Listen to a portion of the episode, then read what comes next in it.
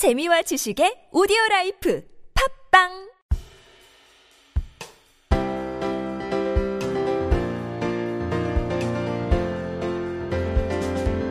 안녕하세요. DJ 파이입니다.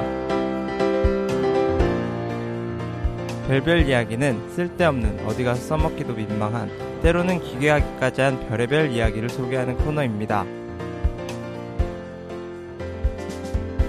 저번 시간에는 나가에 대해서 이야기를 나눴는데요. 마찬가지로 오늘도 이영도 소설에 나오는 캐릭터를 소개할까 합니다. 이번에 제가 가져온 종족은 레콘입니다. 우선 외모부터 이야기를 해보면 레콘은 벼이 있는 닭머리에 전신에 깃털이 둘러싸고 있는데요. 닭을 상상하시면 되겠습니다. 하지만 닭이라고 무시하면 큰일 나는데요. 레콘의 키는 3m에 육박하고 바위를 깨고 하늘을 난다는 표현이 과장이 아닐 정도로 어마무시한 힘과 체력을 소유하고 있습니다.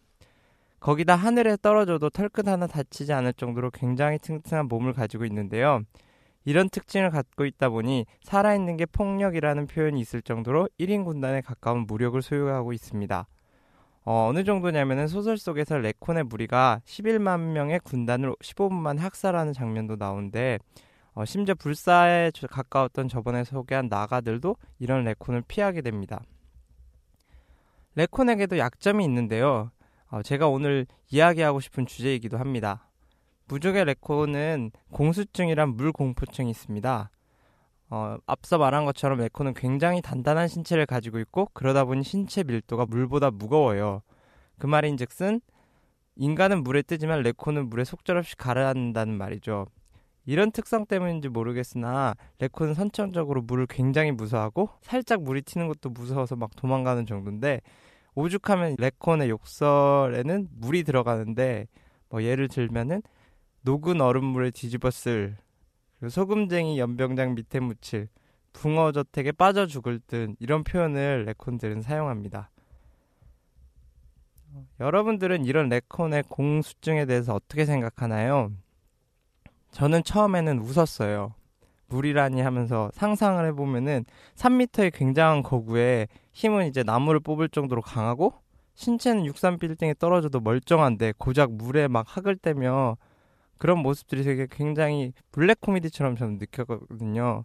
어떻게 보면 비웃음에 가까웠게 웃었는데 그런데 시간이 지나고 그게 과연 가벼운 것일까 하는 생각이 들었어요. 제 자신도 레콘의 공수증 같은 것들이 많다는 거를 하나둘 발견하게 됐죠. 어쩌면 물보다 더더 사소한 것일 수도 있는데 남들이 보면은 진짜 그까지 것이라고 치부할 정도로 작은 것들을 제가 공포증을 갖고 있더군요.